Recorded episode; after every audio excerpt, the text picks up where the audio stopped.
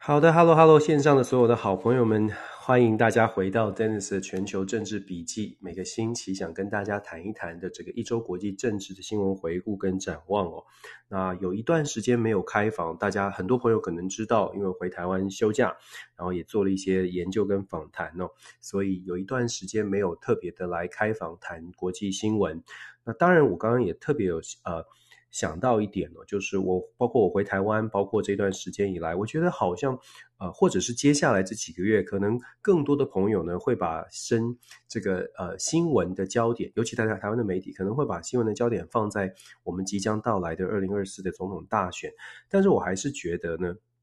就说这个世界啊，事实上不并不会因为台湾的总统选举而停止脚步、停止转动。事实上，世界的变化呢，可能在这一段时间我们要特别的注意，因为整个世界的变局啊，我们一直都在说，世界的变局比过去呃更加的混乱跟更加的复杂。其中我一直都说有一个很重要的点，是因为现在的世界，我们本来就说国际体系是一个 anarchy。的一个呃状况，Anarchy 就是它是一个无秩序的，它是一个无政府的，没有一个超强的大国或者是天神在上面压住哦，所以国际体系一直以来都是一个比较混乱的。那过去冷战后期九零年代之后，之所以世界看起来是相对稳定，是因为有一个超强的国家叫做美国在那里坐在那里，不管他用什么样的手法，基本上。呃，有任何的纷乱的时候，总是有呃，总是让大家觉得，哎，美国很强在后面。可是现在我们也说过了，美国不是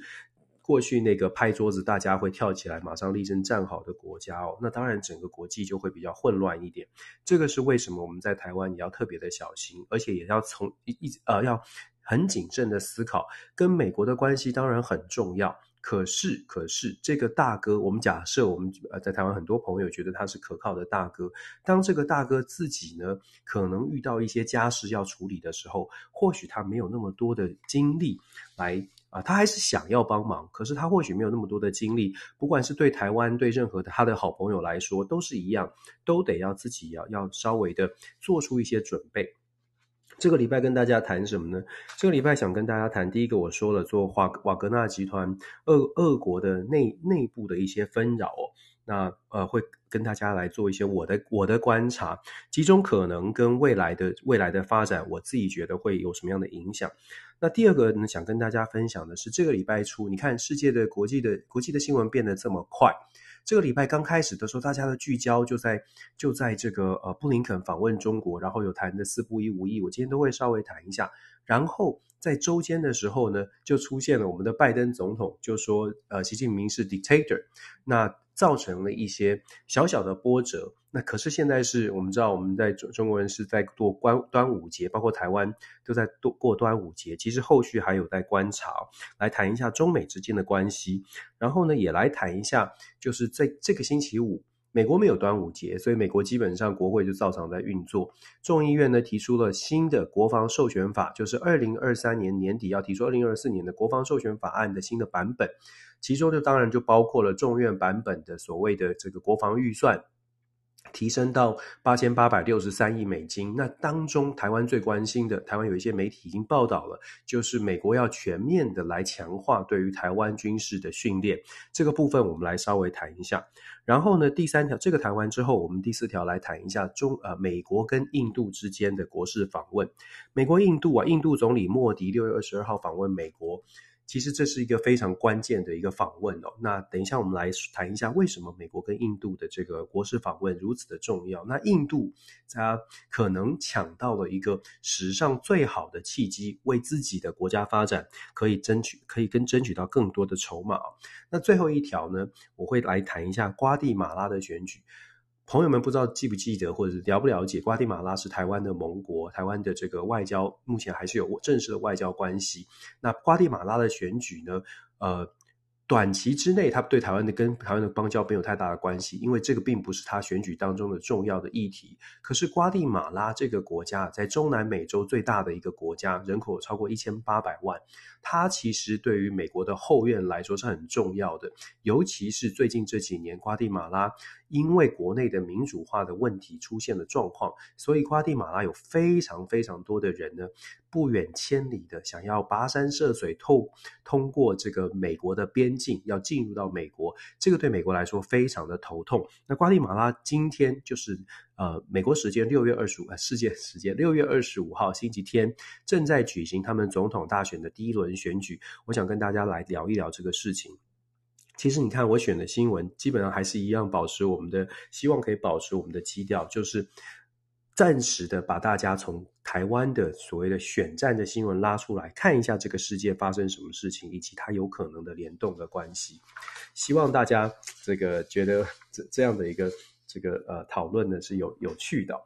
来，先回到谈，先谈一下俄罗斯的部分哦。这个普里格金，大家也看到新闻，有各各种的翻译啦。基本上，大家也对这个名字，如果你关注国际新闻的话，你大概已经有一些概念，就是他是瓦格纳集团或华格纳集团的首脑。这个华格纳集团呢是什么呢？是俄罗斯的出名的凶悍的佣兵团。那这个佣兵团，它的这个组织哦，当然它是佣兵嘛，所以它是。呃，付钱办事的，你叫他打谁，你给他一定的资源、一定的酬酬劳，他就会出动。那它的来源呢？大家如果记得的话，事实上，它很多的士兵的来源是来自于监狱的囚犯哦。当然，你既然讲到监狱的囚犯，就代表了俄罗斯政府，尤其是普丁执政下的俄罗斯政府跟他的关系，普丁跟这个呃普里格金的关系可想而知。不然的话，在俄罗斯你怎么可能可以到随随意的就到监狱去把这些犯人拉出来？当然要政府的默许啊，所以。我们说普里格金这个瓦格纳集团的首脑跟普丁的关系，之前就是一个大哥小弟的，讲得很直白，就是大哥小弟。所以在这一次的新闻事件爆发之后呢，很多朋友，如果你仔细去推敲他背后的，包括他们普里格金的发言、公开的发言，然后再加上这个呃呃普丁当星期六晚上自己发出的这个呃讯声明哦，你会发现有一件事情跟一般的叛变不太一样。不不太一样的地方在于，普里格金从头到尾都是在讲说，俄罗斯的国防部就是这些将领、这些指挥的人呢，长期以来就是啊，他很不爽，他很不满。那都不是直指普丁而来，也就是普里格金其实都没有去直接讲说普丁很差，普丁很烂，我要推翻普丁，他都不是这个论述。所以我看到这个新闻的时候，当这个新闻出来，然后我看到普里格金的声明的时候，我的感觉呢，就觉得很很有蹊跷。因为如果你真的是真心想要叛变，想要推翻普丁的政权，不会是你就会直接的直接的说明，你不会是特别要好像绕过。这个普丁，然后特别去强调说，旁边这些人很烂，我们必须要让这个俄罗斯怎么样，就变得更好啊，或者是我们必须要这个改变这现在的制度，改变现在的这种这个战术战略，然后他的不满啊等等。所以我觉得我自己在看这个消息的时候呢，我觉得有几种可能性，我自己的判断呢，大家可以跟大家分享。第一个可能呢，现在也有一些媒体在做这样的揣测。第一个可能是瓦格纳集团一从一开始就是一个跟普丁说好的一个自导自演，有这种说有这种说法传出来，主要是因为俄罗斯从开战以来，其实外界都一直在说，诶，普丁身边会不会有一些这个叛变者，或者是普丁身边有没有？其实西方媒体应该是说有很高的期待，就是说。内部会混乱，普丁身边一定有这些要作乱、要造反的人，他只是需要时间，然后就可以把他就可以翻掉普丁的政权。所以，一个可能是瓦格纳集团，也许他真的有。跟这个普丁做出一些连结，然后呢，透过这个叛变，看看能不能够揪出所谓的可能的潜在的叛徒。诶，这些叛徒看到了瓦格纳现在倒戈了，然后他们就跳出来跟瓦格纳做这个跟普里格金做一些连结，借此呢，普丁就可以抓出谁是有可能对于他不忠诚的。这是西方媒体的一个揣测哦，揣测之之一。那这个揣测到底呢是不是是真是假？我觉得接下来呃，等一下我们可以说，它如果是真的话会是什么样？那这是第一个可能，就是它是自导自演的。第二个可能呢是普里格金，也就是瓦格纳的首脑。过去这几个月，其实大家也看到了很多的媒体在报道，就是普里格金对于国俄罗斯国防部，像是国防部长肖伊古这些人的一些指挥、作战指令，一直是觉得不满的。最大的不满在于资源根本就没有到位。对于瓦格纳集团来说，他觉得我们。说好的，很可能是我们说好的酬劳，很可说好的这些武器弹药设备都没有到位，让他的这个部队受损很多。那他当然就得觉得不满了，因为我的实力一直在被削弱，削弱到最后我可能就没了，我自己手上的筹码就没了。这个对于瓦格纳集团来说是很大的损失，所以布里格金不爽在于可能在这个战术的调配。那他既然不爽呢，但是他就。基本上他可以跟普丁说嘛，对不对？因为他们关系很好。可是很有可能发生的状况，我说第二种可能是普里格金跟普丁建议，或者是跟普丁抱怨说：“哎，大哥啊，大哥啊，这个你你你为什么要相信这些国防部这些萧伊古呢？他们不行的，他们很蠢，他们很笨。有的时候独裁者，我们说帝王之术哦。”独裁者有的时候很喜欢搞这种所谓的单线作战。所谓的单线作战是，我这边跟你讲说，哎，普里格金，你来负责打哪个地方啊？你来负责什么什么？讲完之后呢，他在另外一个房间跟肖伊古说，哎呀，我全权相信你，我来，我希望你打哪里，我希望你打哪里，我希望你来操控什么事情。这种帝王之术，大家看以前的宫廷剧，可能也都看到一些。有的时候有一些帝王的独裁者，他喜欢这样，就是什么都是单线的。我相信让每一个单线接受指令的人都觉得自己是最重要的，可是这个时候就会出现问题了。如果一切顺利，那没有问题。可是如当事情发展不顺，尤其是战事发展不顺的时候呢，普里格金就会说。你不是相信我，你不是让我全权处理吗？但是为什么后后面会有国防部在这边扯后腿呢？很显然的，瓦格纳这个集团跟俄罗斯的国防部在横向的联系上面，他们都觉得他们得到了普丁的指令，可是，在横向的联系上出了一些问题。我说了，这是猜测可能性之一哦。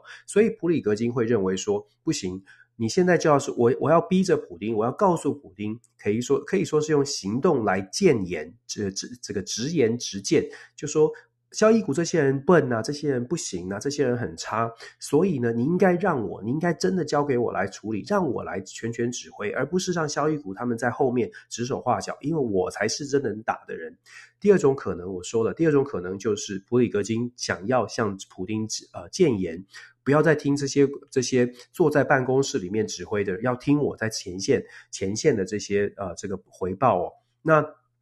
他的这个证言呢，用这种方式是不是能够让普丁听到这个，或者是他是不是这个动机？这是第二种可能。我们说我们来做解析哦。第二种，第一个可能是自导自演，第二个可能是他想要证言，就是想要建议普丁不要再让这些不懂的人、胡纸上谈兵的人来来做指挥，应该由应该听我前线的建议。第三种可能就是他真心想要推翻普丁，真心想要呢看看能不能够透过挥兵这个反向挥兵俄罗斯，然后看看有没有人可以跳出来呃支持他，也就是我们刚刚回到第一个，就是说。真的，他想要推翻普丁，然后透过这个动作，暂时第一步是先讲说这是这是国防部很差，这个是我们必须要站在俄罗斯人民的福祉上面，我们必须要让这个俄罗斯知道这个这样子打下去不行。然后透过挥兵反向挥兵俄罗斯的这个过程当中，看看有没有一些政要，有没有一些呃人哦，重要的有有影响力的人真的会跳出来。三种可能，这是我能想到，包括我呃从各方媒体集结起来的这三种可能。那这三种可能，我们再进一步说，那三种可能，不管他的动机如何，到底是哪一种，可是我们看到的结局，大家现在看到的结局，结局是什么呢？白俄罗斯的卢卡申科跳出来了，调停了。就是说，大哥，这个你要，我们也想象一下，俄罗斯这个团体哦，这些独这些俄罗斯普丁啊、卢卡申科啊、肖伊这个肖伊古啊、普里格金，这些人都是喝着喝着伏伏特加，然后然后就是坐下来是好兄弟的，过去的关系都是这样的。所以当卢卡申科跳出来说调停，我们外界新闻看到啊，调停了，调停了，条件是什么呢？萧这个呃，瓦格纳集团呢就撤退了。转向转回去，然后呢，普鲁呃，这个普里格金也不说话了，就就基本上就消失。讲完之后，调停之后他就不见了。目前为止他就没有声音了。然后呢，瓦格纳集团的部分的部队在调停之后就回归俄罗斯，回归俄罗斯的部队，然后统一来指挥。同时呢，也撤销了对于这个普里格金可能的叛国罪，所有的罪行都不都暂时基本上你就看到就记得基本上都不算了。这是目前短暂短期的结局，结局就是没事了，普丁还是 hold 住了，透过这个白俄罗斯 hold 住了状况。那到底是卢卡申科自己跳出来，还是普丁呃啊要求卢卡申科去扮演这个对外感觉起来是他的调停者？这个真的是我们在看独裁政权的时候，千万要小心，不要跟着这个可能呃有一些媒体或西方媒体，他呃比较期待一些事情发生，所以就就就有一些故事出现了，就觉得啊这个普丁快垮了等等。看这些看，我觉得看独裁政权，尤其是。呃，像普丁这种已经执政二十多年的，你真的不要小看他。我一直强调，二十年在这种体系当中，他整个的人脉网络，整个的这个政治体系里面的所有人，尤其普丁又是这个这个呃 KGB，就是过去的苏联的情报头子出身。如果他的健康无虞，如果他的脑袋还是清醒的话，他的经验跟他操弄人心的这种手段。真不要小看了，所以我们就说看到短期的结果是这样，那我们就来推敲他这个我们刚刚说可能性的这些动机哦，呃，有没有来有没有办法来验证？第一个自导自演，如果说是自导自演的话呢，如果说我们刚刚说的第一个可能性，这个瓦格纳的这个叛变是一个自导自演，那么接下来我们应该理论上要看到的是普里格金还会出来，而且呢，这个瓦格纳集团还会用某种形式。就是继续的来在这个呃乌俄战争上面扮演一些角色，这个有没有可能？我觉得可有一定的可能性。原因是因为我们刚刚说了，现在短期的结果是华格纳集团的士兵要并入到俄罗斯的部队。那当然我说了，所有的事情我们看到了可能，看到了思考他的动机之后，就来推敲这个可后面的可能性，然后来反反正他的动机哪一个是比较比较真实的，贴近事实。第二种可能，也就是说，第二种这个可能的动机，它会有什么样的解？会有会出现什么呢？第二个可能的动机，我说是死谏，就是要睁眼直谏普丁。哎，你不能让肖伊古这些人纸上谈兵的，坐在办公室里的来来来操控哦。如果是这样的话呢，我们同样也会看到，就是呃，我们现在看到的这个结果，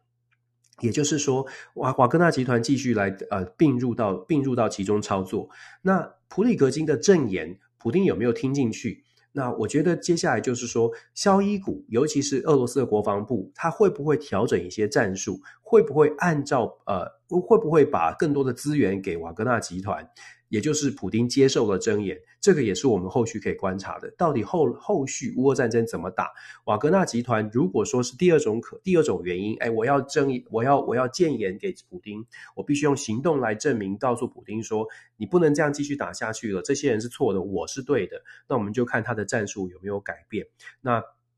所以如果是第二种可能，我们大概也会看到一些战术的调整。可是重点在于，我觉得重点在于对普丁来说。挑战王者，就说呃，普里格金就算是好意的挑战，普丁真的真的可以忍下这一口气吗？就是普丁真的就说啊，算了算了，没关系哦，你公开挑战我，我也没关系。我觉得也不会，所以我觉得呃，如果就算是善意的，就算是善意的箴言，除了自导自演，普里格金可能会安全全身而退。如果是善意的箴言，短期内他会让瓦格纳集团收编，可是长期再继续观察，我们可以看看有没有关于普里格金的一些消息哦，也许他也会受到一些惩罚哦，大哥还是会有点不高兴的。那第三种呢，更不用说了，第三种就是我们说的他真心想要叛变。真心想要叛变，那我们就要去想说，真心想要叛变，那为什么会最后出现这种结局呢？已经有一些媒体在做分析了，说真心想要叛变，但是后来被摸头被结束，原因是因为普里格金发现，诶，怎么没有人跳出来响应，或者是说，其实叛变的机会是非常非常困难的。我们看这些数据哦，你可以看到媒体有报道说，哎，瓦格纳集团怎么样的战略占领了这个军事的呃军事的基地乌东的军事基地，然后挥军俄罗斯的过程当中呢，也有提到说，哎，大概有两万到两万五千的士兵往往往俄罗斯的方向来前进。过这个数字哦，听起来很多，但是其实以整个军事的力量来说，当然现在对俄罗斯来，当然呃对普丁来说，当然他的调调兵遣将会有点捉襟见肘。可是两万五啊，坦白说还是呃并没有到这么大的威胁。这也是我呃一开始在判断的过程当中判断的一个重点之一。第一个是他的。整个兵力的人数，目前那当时看起来，哎，两万五要呃进呃挥这个反向的进进入俄罗斯。第二个是他的言论基本上是没有挑战普丁本人，所以这两个这两个这个观察指标呢，让我觉得其实瓦格纳集团事实上他的目标并不是真心想要推翻，或者是说也知道自己要要推翻普丁，距离这个现实还是蛮遥远的。所以我们说，如果他是第三种可能，真心想要推翻普丁。为什么最后会雷声大雨点小？因为它在过程当中，虽然只有短短的几个呃二十，可能是一天二十四小时之内，可是已经受到了，已经接到了这个这种事情想要推翻、想要政变的可能性非常微乎其微的这个讯号。这当然也是一些分析也是这么说的，所以整体来说呢，我们从结果来看，这三种可能，三种一开始的动机，第一个是自导自演，第二个是想要直言直谏，用行动来谏言普丁，不能再靠着萧伊古来打这场仗，必须要听前线的一些声音。第三种呢，是真心想要推翻普丁。那我觉得这三种可能当中呢，第一跟第二的可能性会大于第三种哦。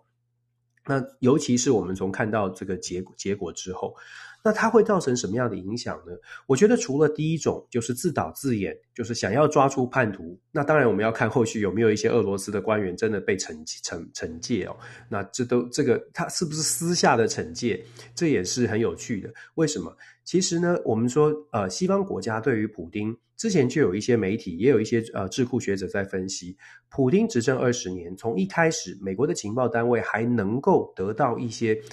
亲近普丁的消息，到最近这几年，事实上美国的情报情报单位在普丁身边的布线都被拔掉了，基本上是断了线。这也是美国觉得呃很很很困扰之处哦，就是我们说情报工作是这样，你必须要能够布线，长期布线，而且要在真的在独裁者身边能够打得进去，你才能够得到最直接的消息。可是，包括从乌俄战争开打之后呢，都有不断的媒体有解有揭露出，美国其实在过去这二十年，普丁越抓越稳，核心越来越巩固的情况之下，美国越来越难得到情报。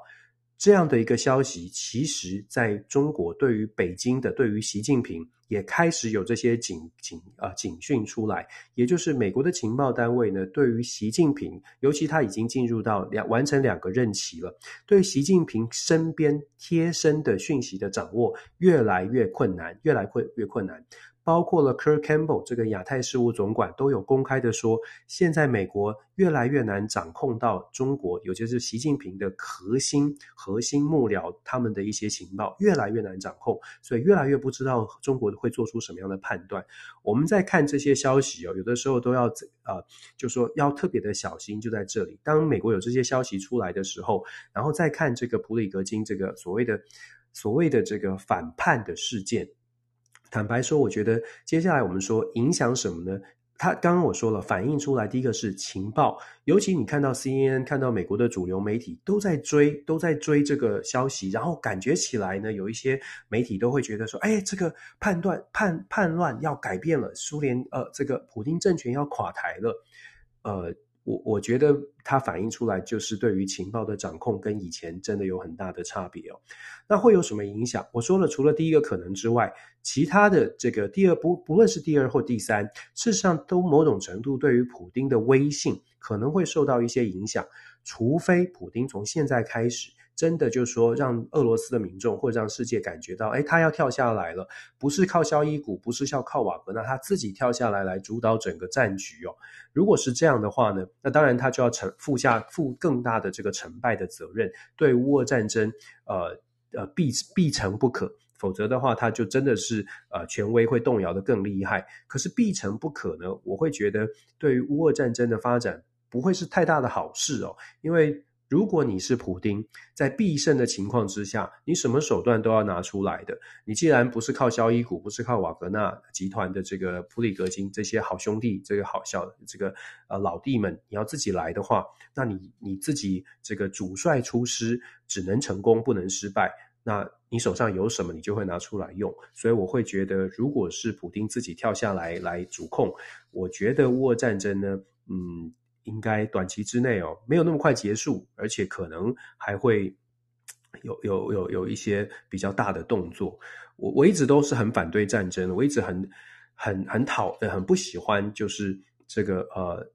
就是呃，很多人。太很理想的解解读就是，哎呀，乌俄战争会怎么走，会怎么走？我觉得还是要从比较现实的，我都一直是站在可能是乌鸦吧，就是比较比较悲观的，就是以以我们对于独裁者的了解，呃，大家真的不要太太小看像普丁这样的人，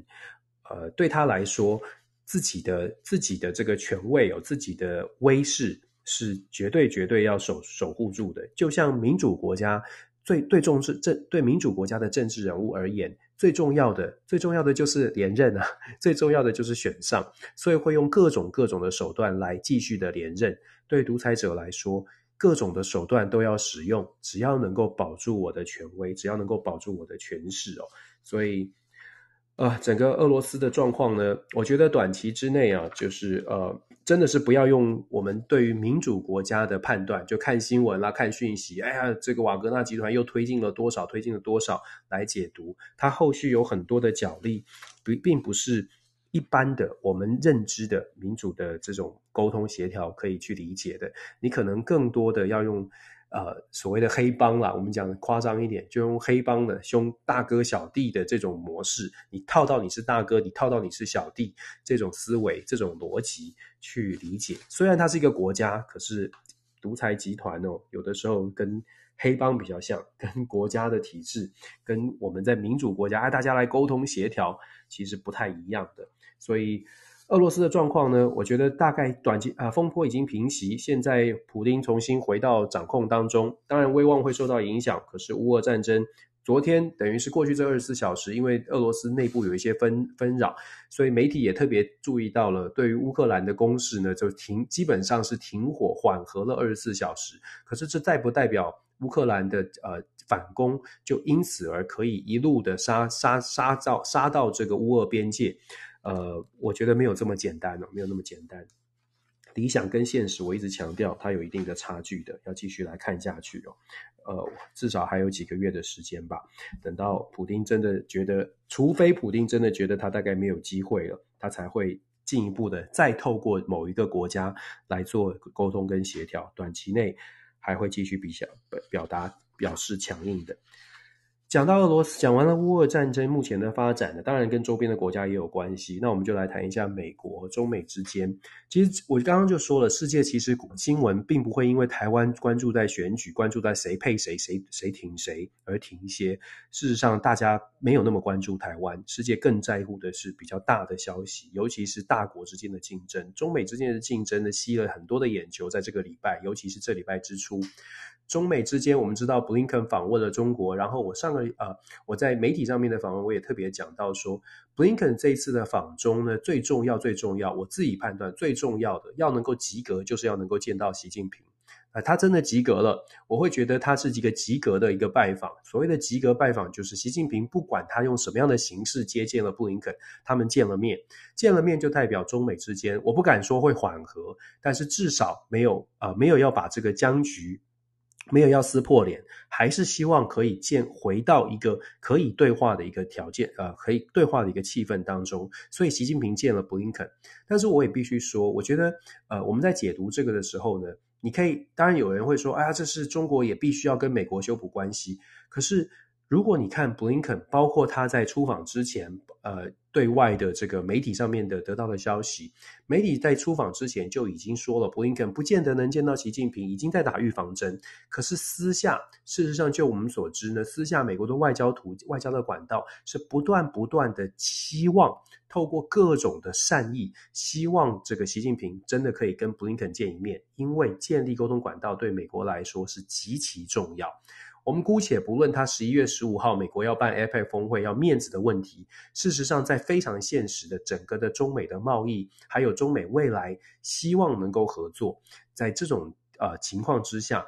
美国其实非常清楚的知道，我们也听到了，就是 decoupling，就是所谓的脱钩这个字哦。大家有没有发现，现在已经没有人在谈脱钩了，没有什么人在讲 decoupling，现在都在讲 de-risk，就是降低风险。这个呢，其实这是一个很大的、很重要的转折。过去一段时间，大概在去年甚至再早一点呢，有讲 decoupling 这个字，当时的氛围是真的觉得不要中国就算啦，跟中国没关系，我们一定可以找到其他的方式，透过转移市场，透过这个劳动力的转向，不管是跟印度也好，跟其他的国家也好，一定有办法可以 decouple 中国。但是后来发现，现实非常的困难。现实上呢，有这么多的企业已经在中国设厂，已经在中国扎根。过去这几十年，如果真的要怪哦，就说为什么要说为？如果真的要说为什么无法脱钩，其实是跟过去这几十年呃以来的这个呃呃政策跟整个发发展的方向，就是希望说，哎，中美可以增增加合作，互相理解，然后。呃，中国也许会因为了解了这个世界，了解这个世界的运作，尤其是了解了民主制度之后，大家会感同身受的更加的喜欢啊、世界上面其他的国家的体制，或者是更加的了解为什么要民主，为什么要自由，这个是非常理想的。我们之前有跟大家说过，这是很理想的，但现实很明显的发现，好像不是朝这个方向来前进。中国有自己的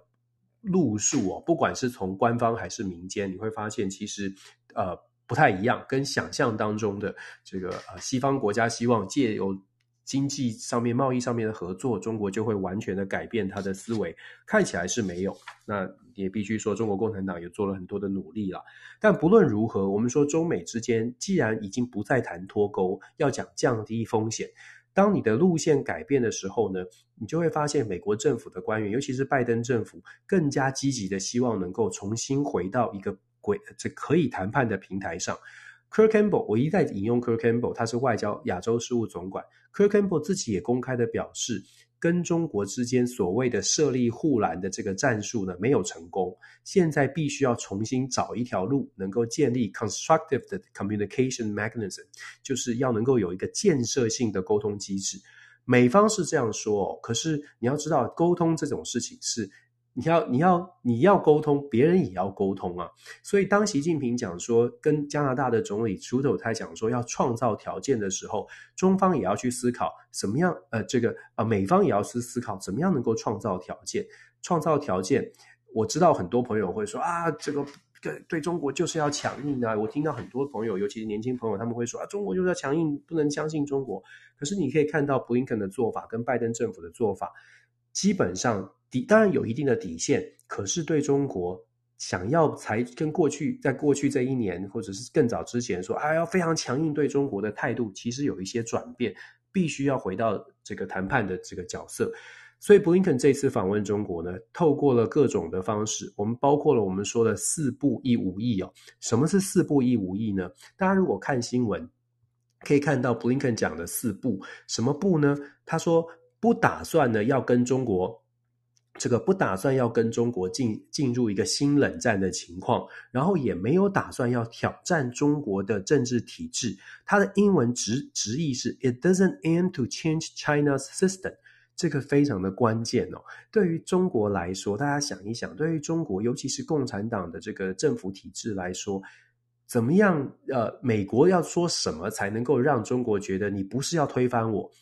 你知道很多人会觉得啊，包括美国很这个美国在推行民主的时候，对于很多独裁体制或者所谓的不是这么民主的国家，总是有一个感受是，你要推行的民主就是要把你的美式民主强加强加在我身上。所以当布林肯讲说四不一无意，而且你特别提到了讲到没有打算要改变中国的体制的时候。朋友们可以想一下，这个是不是试出某种程度的试出很强的善意？就是告诉你说，我我我我没有要改变你的共产体制哦，我们有不同的想法、不同的概念，但我没有要改变你，这很重要。然后呢，他也是还特别另外一个不是什么？不是要寻求，不是要寻求强化盟友的关系来制约中国，来目标对准中国。这个也是再一次的试出一个橄榄枝，告诉中国，告诉北京说，我对于日本、韩国、印度、啊、印太战略，我的印太战略不是目标放在你身上。相不相信是一回事，但是你要说出来，你要表达这个善意。我这些我这些亚太的盟国，我在世界上跟所有的盟国看起来关系是这样，然后别人也可能甚至你都觉得说我是针对你，可是布林肯说没有没有没有，我没有要针对你。实际的情况到底是如何？大家冷暖自知。可是你做出外交的手段、外交的动作，很公开、官方的告诉中国说：“我不是要针对你。”其实这非常的关键，这就是在某种程度创造条件。然后还有一步是台湾最关心的，就是美国公开的再次的重申：“The U.S. does not support Taiwan independence。”朋友们在台湾哦，很多朋友会觉得，哎呀，这这这这个美国这是一个官方说法嘛，一直都是这样说的，不支持台独。在台湾有一些支持台独的朋友也会说，那这是官方说法，我们不用担心，美国的态度没有改变。我还是要说，美国的官方要在这样的一个会面当中，直接的官式的再次去重申。代表的是美国非常清楚的知道中国的底线在这里，而且美国也必须要去遵守这个底线。外交上面一言既出哦，驷马难追，你必须要啊、必须要能够落实你讲的话，你能不能能不能坚守承诺，这跟可信度是有关的。然后无意什么呢？无意无意呢？美国没有意思要跟中国进行竞争，It has no intention to seek a conflict with China。你看看这个四不四四意无意，你听听无呃布林肯的这四不亦无意，我不知道大家要如何解读，但是光从字面上，大家会觉得说这是美方释出的善意，还是美方其实是呃想要去这个这个很强势的告诉中国说你要听我的？感受来说，大家可以自己想一想，见仁见智。我一样都说，我们就是就事论事。当美方释出这个善意。然后表面上是这么这样的善意，你可以想象美国的外交官，尤其是执行层面的这些驻美的驻中国的代表啊等等，他们透过了多少的管道，多么的努力去再次的强调，布林肯这次来不会脱稿，不会去强调，不会去不会去挑战，放心放心，我们就是要见一面，我们一定要建立这个管道。所以我说布林肯这次的访问呢，及格了。因为真的能够跟习近平见上面，可是大家也从新闻上面看到，习近平见面的模式呢，他的座位的方式就很很有趣了。因为习跟啊布林肯坐的方式，摆明了是主跟客，摆明的是上对下，坐在主位跟跟右手边的第一个是呃这个布林肯，他想要传递的就是。因为你是布林肯，你是国务卿，你是等于是外长的位置，我是国家的领导人，我跟你本来就是应该位阶是不同的，因为我们国家是对等的。大家会说啊，这是大做文章啊，问题什么的，这个大做文章，你可以你可以这样说，但是你看习近平在前一阵啊、呃，就在就在不久之前见了这个呃微软的总呃呃创办人。你看他见比尔盖茨的时候，两个人是如何的说：“哎，我们是美国的好朋友，然后我们平起平坐握手等等哦。”像这样的一个动作，在对比对布林肯对政府官员，他有上下这样的排序。其实中国表现出来的态度就是，我们在官方上，在正式上面，我不，我不，我我对于美国的外交政策是不满的。我要表达，我们中国跟美国必须是这个平起平坐，是对等的，我们才要谈哦。那我们就讲说，那。为什么我说及格，但是没有非常好的成效，并没有真的改破解中呃这个中美之间的僵局呢？因为你可以看中美双方哦，尤其是在事后的声明，然后你看呃布林肯包括了要求可以能够重建，可以能够重建中美之间在军事高层上面的对话交流，这一点呢，中国是持持保留的态度。那你也不要说美国好像都全部的全盘的让，因为美国也没有真的松口说在科技的这个呃输出上面有任何的松绑，也没有说要能够要把这个所谓的经济制裁对于中国高官的经济制裁给松绑掉。也就是说，中美双方都有自己的底线，创造出一个可以见面的条件，不代表双方已经各自放弃了底线。可是创造出这个可以对话、可以见面的条件，对于中美来说。就是我说的，这是一个及格的，在努力的一个动作，在就是中美双方可以至少希望能够降温的。可是啊，这有趣的地方在哪里呢？我们说这个虽然感觉起来中美之间诶及格了，有一个有一个和缓的一个气氛出来了，但是后续又发现什么？就在。布林肯回到美国，然后拜登总统就说：“哎，这个干得好，这个是一个好的好的前好的这个方向哦。中美之间的关系对于全世界太过重要，这个毫无疑问的，中美关系现在是全世界大概最重要的关系了。那中美关系很重要，中美的关系必须要往前进。拜登总统是这么说，大家也都就美国的外交部，包括中方也是这么说。”有一个好呃，就是正向的消息是秦刚将会回访美国。可是呢，就在这个礼拜，礼拜三、礼拜二还礼拜三，拜登总统在加州的这个呃募款的一个活动，就是支持者的活动当中呢，提到习近平的时候，他是说这是一个呃，习近平是 dictator，也就是他是他是这个独裁者。哇，这个这个这个用词呢，讲完之后呢。中方呢，马上就发表了一个这个找来了驻美的驻中国的大使伯呃伯恩斯，然后呢发表一个外交的照会。这个外交的照会当中呢，就有点不不是有点的，就是不爽了，就是训斥训斥了。他的英文是用训斥这个字哦，这个呃训斥什么呢？训斥说啊、你这样是破坏了我们好不容易创造的这个创造的友好的气氛。那所以这就投投下了一个新的变数。大家可以看美国的媒体直接的原文原文的报道，包括 CNN 在内的，它已经算是比较倾向民主、民主、自由呃共呃民主派的这个呃媒体哦。CNN 就讲了，访问了不具名的外交官员，他们表示呢，其实当然了，就是官方的，包括白宫的发言人啦，包括 Kirby 啊这些国防部的发言人，他们的讲法呢是说。啊，拜登总统这个字呢，不会不会改变，完全不会改变中美之间未来已经要朝向大家要一起 move forward 的这个方向，不会改变，没有影响的。拜登总统自己呢也 downplay 他这个词，就是 dictator 这个词，他就说我不看，我没有看到有任何改变了，我们中美就是要一起往前进。可是白宫以及外外交部、国务院的。呃，官员呢，在不具名的情况私下表示，CNN 是用 frustrated，就是用挫折、沮丧这个字来形容官员们的说法。官员们认为说，拜登总统的发言让大家觉得很沮丧，原因是因为好不容易往前推了一步，但是又因为这个脱稿的这个词呢，让他让大家觉得好像又要又要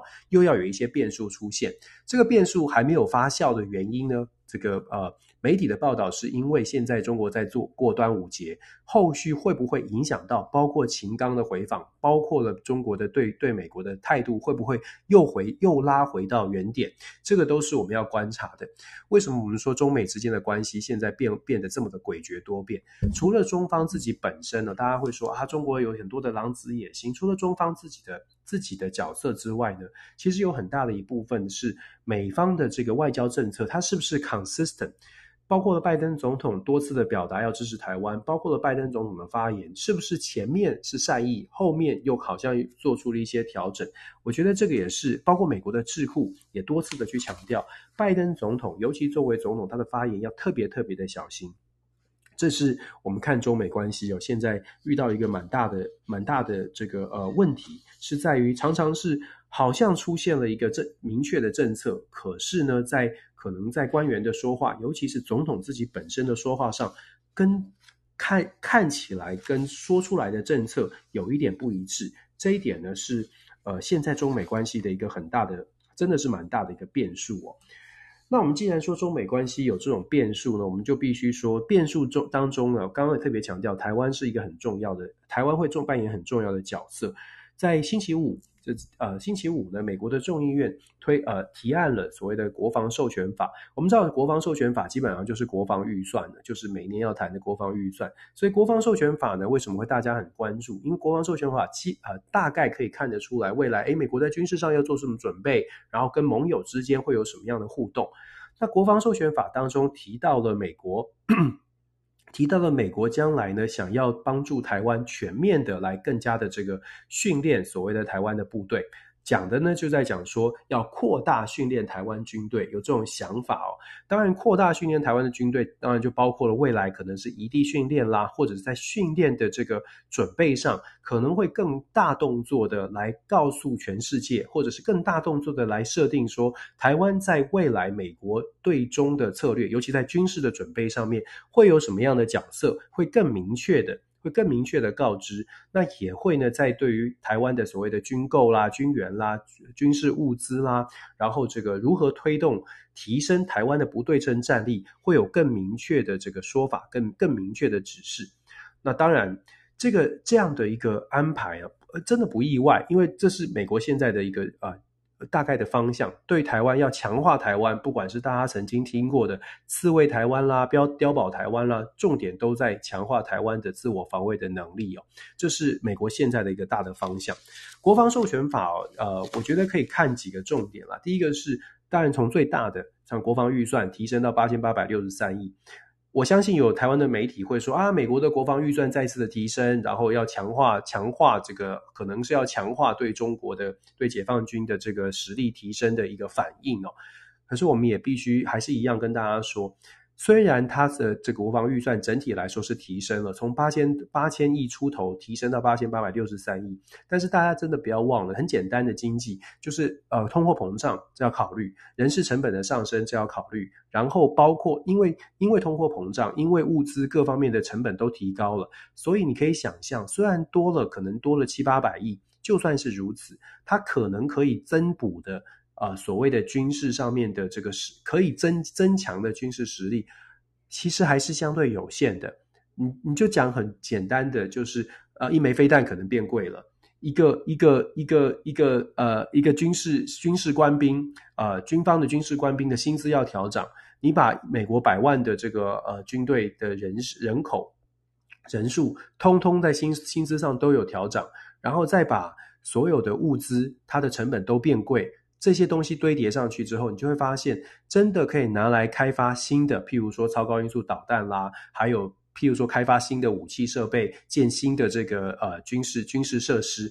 它能够拿到的预算呢，它能够拿到的资源真的是相当有限。刚刚有朋友补充了，还有很大量的物资是援助了这个乌克兰，援助了需要援助的地方。这也是为什么我们在看美方的军事呃预算提升的时候，可能要跟美国的实力、美国的军事实力是不是因此会跳要要升，这个要稍微脱钩来看。那再来呢，我们回到就是说我们台湾最关心的强化台湾的训练，在强化台湾的训练方式的部分呢，我们也看到了台湾有做出了相应的准备。强化台湾的国防训练，跟强化台湾民众对于国防的自我防卫的意识哦，我觉得其实这两件事情必须要合在一起来看。也就是说，不管有多强的武器装备，坦白说，大家自己扪心自问就知道了。你有再强的武器装备，如果你心心态上，如果台湾的民众对于所谓的这个呃呃军事冲突或者是自我防卫，并没有这么高的准备，并没有这么完整的准备，或者是想都没有想到。如果是这样的话呢，你要大家说，哎，我们也一起来做好什么样的准备，我们来做一些动作。你其其实距离现就是我就是就是我就像我说的，理想跟现实，美方的理想是可以让台湾民众有更好的设备，可是美国我一直都说，包括我们在跟。智库在交流的时候都说，在美国呢，一般的民众，因为美国的美军的广告到处都可以看得到，美国也到处都有提醒一般的百姓说，哎，军人有多么的重要。然后不管是各种的节日啊，去看比赛，都会有尊重军人的一个动作。在美国的一般民众心中，军队军人他有他的一定的重要性，也对于国家安全，就算是一般的平民百姓，他都会觉得，哎，这个很重要，我们也应该有一些意识。可是，在台湾自己想想看，台湾我们是不是有同样的这种心态的准备？当你的心态准备还不到的时候，就算有再多的武器；当你的心态准备还不到的时候呢？当你有就算有再多的武器、再多的设备，其实就有点像是哎进来了，堆叠在这里，那谁要来使用？怎么来使用？一般的民众是不是能够真的能够做出一些连结？我觉得这是美方在做。他们认为说这样子可以帮助台湾，可是我觉得在台湾恐怕要做的事情，自己要做的事情可能会可能要更多一点哦。不管是台湾民众是呃打算要呃全面的备战，不管在心态上还是现实上，还是台湾民众要全力来思考怎么样能够。不要发生这样的一个冲突，我觉得这些这是台湾民众可能大家要去思考的问题。但是呢，我们可以看到美国的策略是非政策是非常清楚的，就是希望能够透过美方可以做的强化台湾的军事训练，强化台湾的军事设备的拥有拥有的这个啊、呃、程度，然后让让台湾有机会可以去做一些准备。但是我就说了，让台湾有机会做准备，那台湾自己本身，台湾内部有没有这样的共识？这是嗯，台湾的台湾的大家朋友们要要去思考的问题哦。有的时候啊，我们谈这个话题就会很政治嘛，就有些人就就觉得说我们要和平啊，然后有些人就觉得说啊我们要战，不管是和平还是战，说都是很简单的，要怎么去做，要怎么去落实。我觉得在台湾哦，就说政治人物或者是媒体。我们都很会说，包括我们现在在讲的也是说。可是你真的要去做啊，就就是如果你想要和平，你要怎么做？你要告诉大家你要怎么做，然后能不能够务实的去做？比如说要和平、要谈判、要透过外交怎么做？那如果要战，如果要备战，你要怎么做？谁在做？有多少人一起来做？然后呃，你身边的朋友是不是大家都愿意做？最近最近大家也看到啦，就是相对来说，一年的兵役要延长了。那怎么样？这个把大学可以从四年缩短成三年，然后呃呃配合着配合着一年的军训，让大家可以节省时间，这些都可以谈。但是真的要少一点这个先入为主的，就谁提了，然后我喜欢，我反对。真的，台湾需要面对的是找出解决的方法哦。先摆脱一下，先稍微稍微的把你的政治意识形态放在旁边，先来 focus 在有一些计划能不能做，来讨论能不能做，做不做得到，你喜不喜欢，你会不会配合？如果你今天是高中生，你觉即将进入大学了，现在大学如果变成三年，如果这些东西你你你自己啊，你觉得可不可以做到？我觉得真的就是政治是政治。实际上面的政策，还有实际上的落实哦，是是真的是可以大家可以讨论的。台湾有太多就是喜好度的问题，很容易一刀切。这个人讲的话，这个人我不喜欢，所以他讲的话不管有没有道理，我不管，我不管，我只我只看他是蓝，我只看他是绿，他是白。台湾其实面对的是非常复杂的国际环境，台湾面对的是要去要去解决问题的这个现实，而不是。真的是我看到太多，我觉得有太多的政治口水了。那啊，这个讲多了，抱歉抱歉，只是希望大家能够理智的来想一想。真的是啦，理智的想一想，想想自己的未来，想想国家的未来，而不是只想着我支持的政治人物的未来，我支持的政治人会不会上位？上位不是重点啊，谁得到政权不是重点啊，是我们的生活，我们的国家能不能够在和平稳定的方向上面往前走，而且是扎扎实实能做到的，而不是很好听，但是其实，呃，大家听得很高兴，但是其实做不到。国防授权法呢，我们接下来还会看到，在美国会有参议院的版本，在美国的呃呃制立法的过程当中，会有参议院的版本，然后参众两院再去做合并。通常众议院，尤其众议院现在是共和党所主导哦，所以它会比较鹰派一些。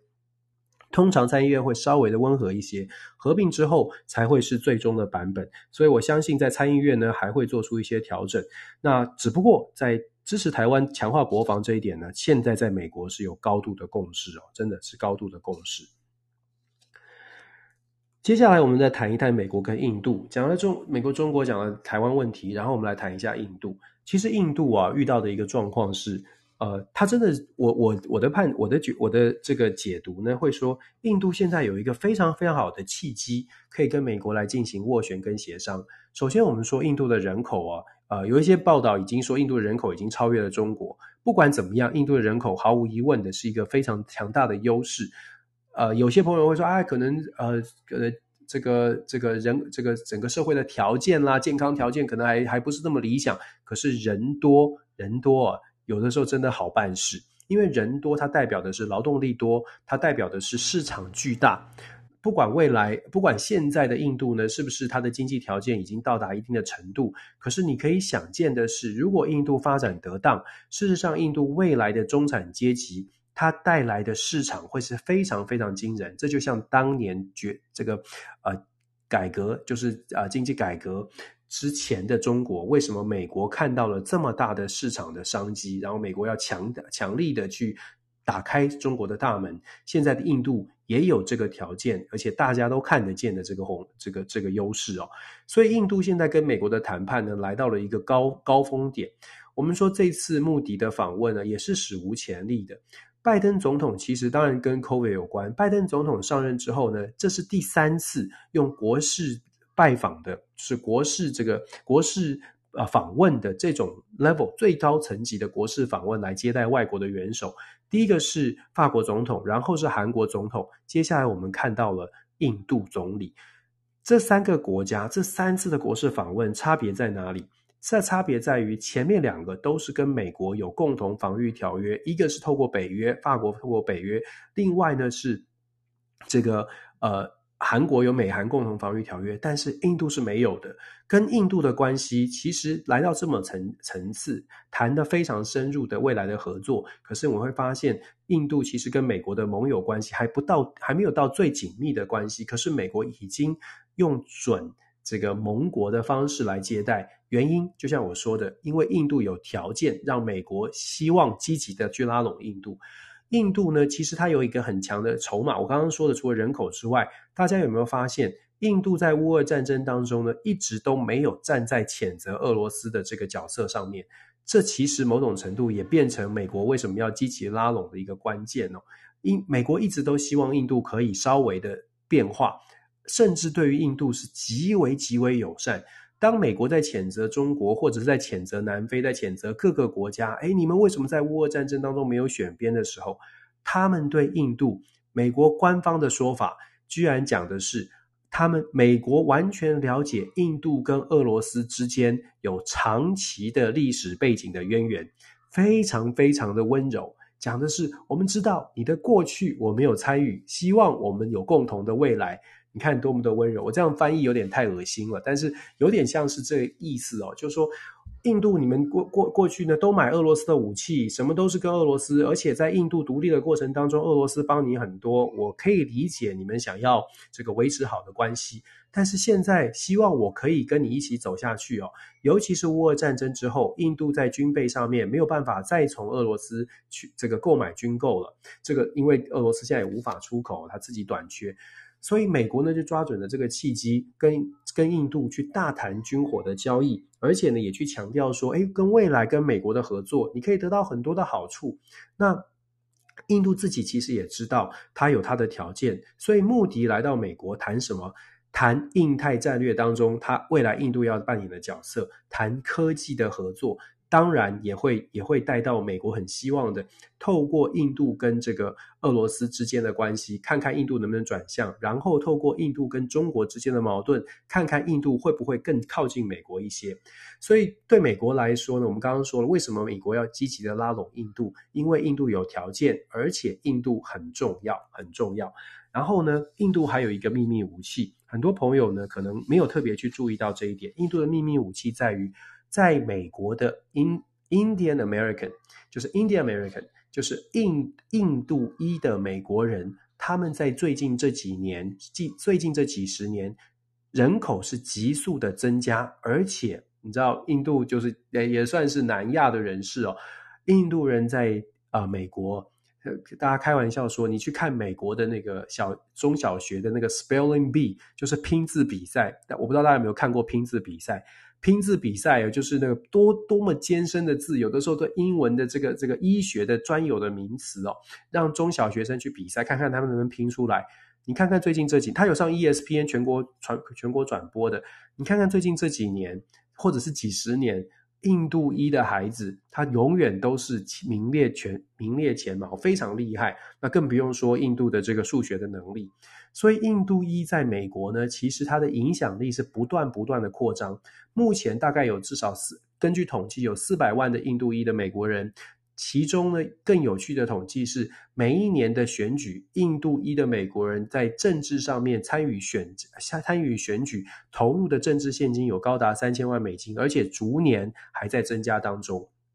这代表什么？这代表印度裔的美国人，他在美国国内的政治上面的影响力也在快速的提升。这不仅仅是穆迪访问美国看到的整体的美印之间未来有一些合作的合作的重要性，还包括了美国国内印度裔美国人，他也开始在影响美国的政治。我们举例来说，我们看到表面台面上的，包括了美国现任的副总统贺锦丽。贺锦丽是印度裔美国人，大家可以去看看，他是印度裔美国人，所以当贺锦丽成为副总统的时候，印度是非常高兴的。那再来呢，还有谁呢？还包括了美国的医疗总总长，也就是负责美国呃呃拜登总统这个健康的这个美国的军医军医总长，军医总长也是美国人，Mercy 他也是美国人。还有有趣的事情是，拜登总统最重要的文胆，他的演说稿啊、这个写写手之一也是印度裔的美国人。预计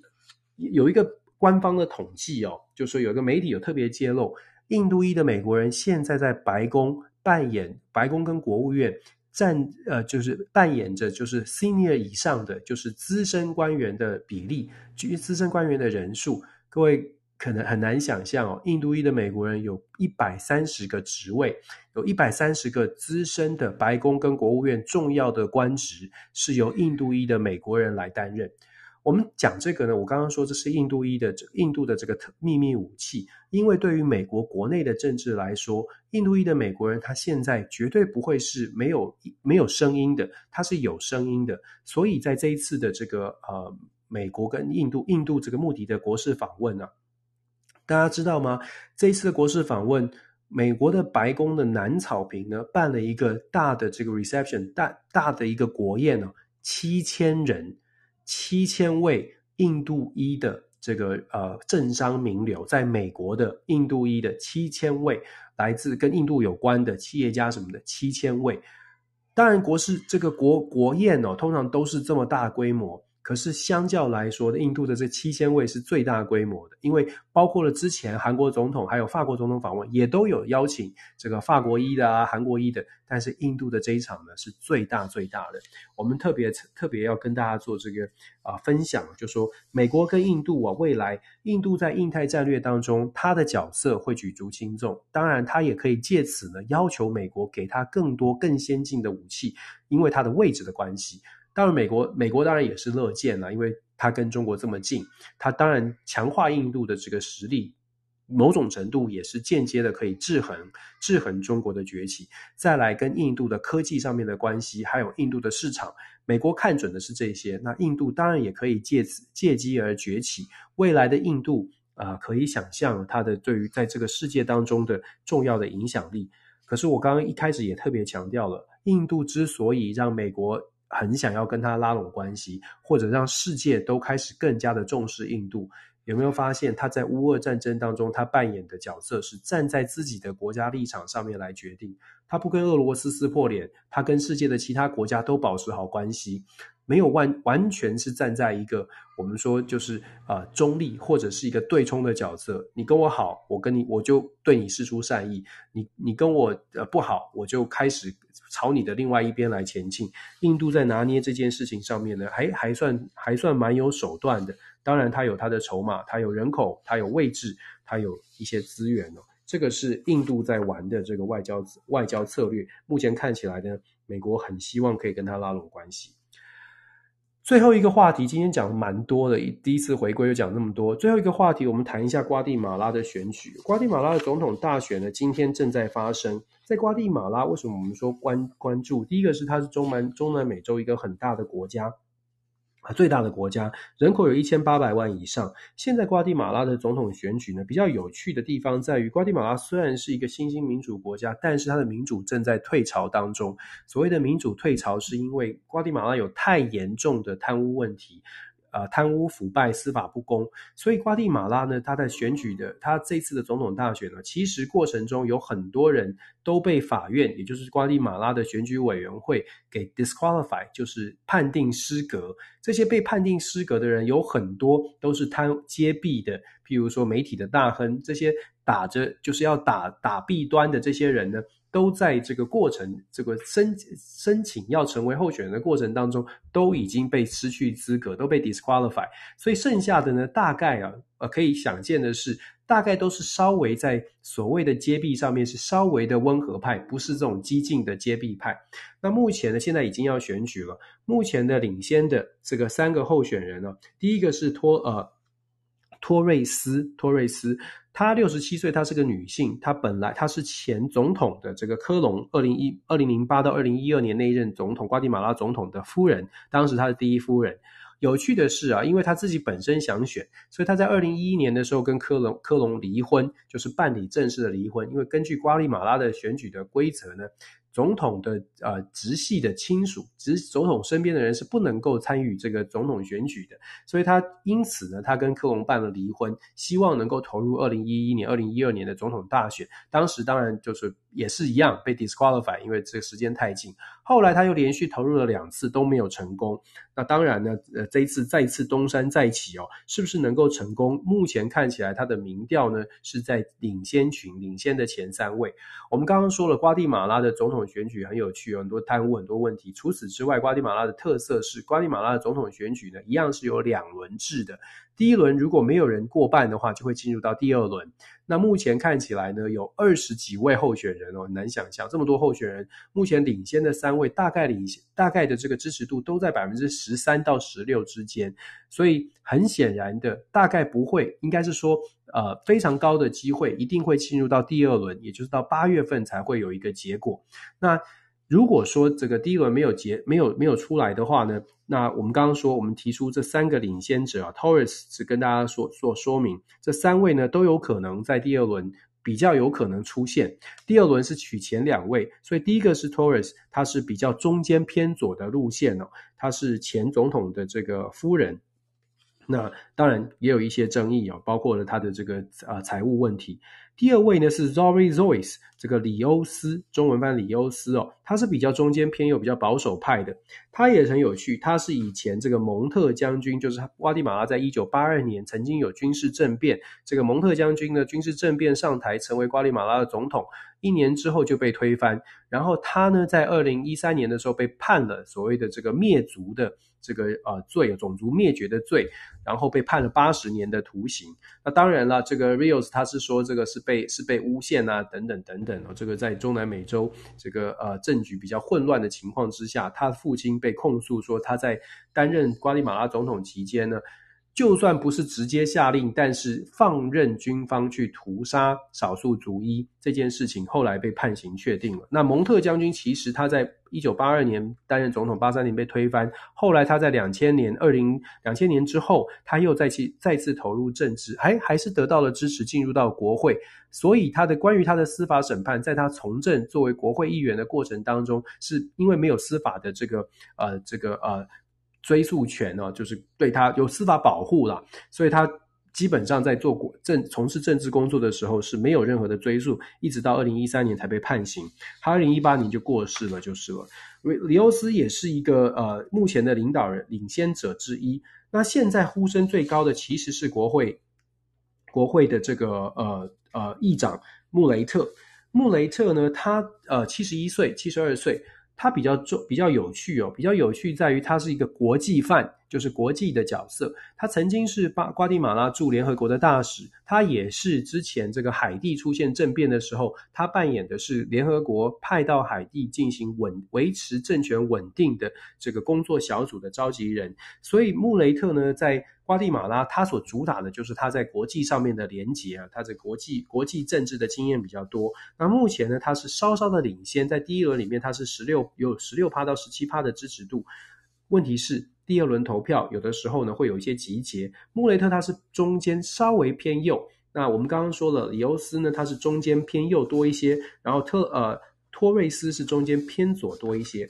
讲了这么多，其实瓜地马拉的总统选举，就像我们说的，第一轮结束之后，一定是还有第二轮的。重点在于，这目前领先者呢都没有针对台湾的关系有任何的反对的意见。也就是说，可以想见的是，不论是谁当选，大概跟台湾的关系都会是比较稳定的。原因是因为瓜地马拉的精英，政治精英呢，他们对于共产党，他们对于所谓的呃。就是共产体制是高度的反感，所以短期之内大概不会受到这个所谓台湾跟瓜地马拉的这这个关系，大概不会受到太大的影响。但是后续哦，就是因为瓜地马拉自己本身的经济的状况非常糟糕，然后大家对于民主的这个呃信任度也很低。有一个新的民调显示，瓜地马拉只有百分之十七的民众对于总统的选举，对于选举制度公平性是表达信任的，也就是绝大多数的人是不相信选举公平的。这也反映在瓜地马拉的投票率相对呃一一直以来都只有大概百分之四十左右。二零一九年那一次的选举，只有百分之四十二的人出来投票。大家很难想象，一千八百万人口的地方哦，只有百分之四十几的人，就是合格选民已经很少了，然后又只有百，然后又要注册才能投票。瓜地马拉注册这一次大选注册的注册的选民只有只有五成，也就是只有大概几百万人去注册，然后最后去投票呢，很有可能一两百万就有可能是最后总统的这个当选的票数。像二零一九年现任的总统，这个呃。啊、呃，他的这个总总共的总共的得票其实还不到两百万，所以瓜地马拉的民主呢，现在有点新兴民主，但是有点摇摇欲坠。在这种状况之下，我们说要不要，是不是真的可以完全放心说台湾跟瓜地马拉之间关系一定稳固？其实呃，这种这种呃，其实还是还是有一些有一些危机危机所危机存在在其中哦，暗潮汹涌。那当然了，这个呃。瓜地马拉是中南美洲最目前最大的国家，呃，对于台湾来说呢，怎么样能够维持跟中南美洲之间的关系？瓜地马拉会是很重要的一个一个角色哦。那对美国来说呢，瓜地马拉的，我们刚刚在一开头的时候有说，对美国来说，其实瓜地马拉政权稳定哦，对美国最在乎的是什么时候可以把瓜地马拉这个国家稳下来，不要有这么多人想要逃离瓜地马拉。然后，尤其是不要有这么多人想要逃离瓜地马拉到美国来当当非法移民。瓜地马拉在这次选举当中几个重大的议题，刚刚我们说了，贪污腐败是一个问题，再来就是所谓的移民问题，大量的移民从呃二零一二零一九年一八年的时候一年，当时的这个统计是说有八十几万的移呃移移出。现在呢，最新的统计是一年大概有一百多万呃移有移移出的这个意愿哦，现在已经累积到一百一十万移出哦。其实对于对一个国家来说，它反映出来的就是这个国家不让大家没有让大家感觉到希望，宁可到其他的国家跋山涉水的从瓜地马拉一路走走往走往墨西哥，一路走上去，要到这个这个要到要进入到美国来那。即使是非法移民也好，可见瓜地马拉内部的问题有多么的严重哦。那当然可以想见，台湾跟瓜地马拉之间的邦交，就算就算是稳固的，那这个互相之间的关系，恐怕瓜台湾要援助更多，要要提供更多的援助哦，呃，才能够才能够稳固邦谊吧。我们这样说，呃，希望啦，希望瓜地马拉这一次的选举呢，不敢说能不能带来更大的更大的。呃，这个对民主有什么好的帮助？可是啊，政权稳定，我想对于瓜地马拉来说，已经是已经一般的民众来说，已经是万幸了吧。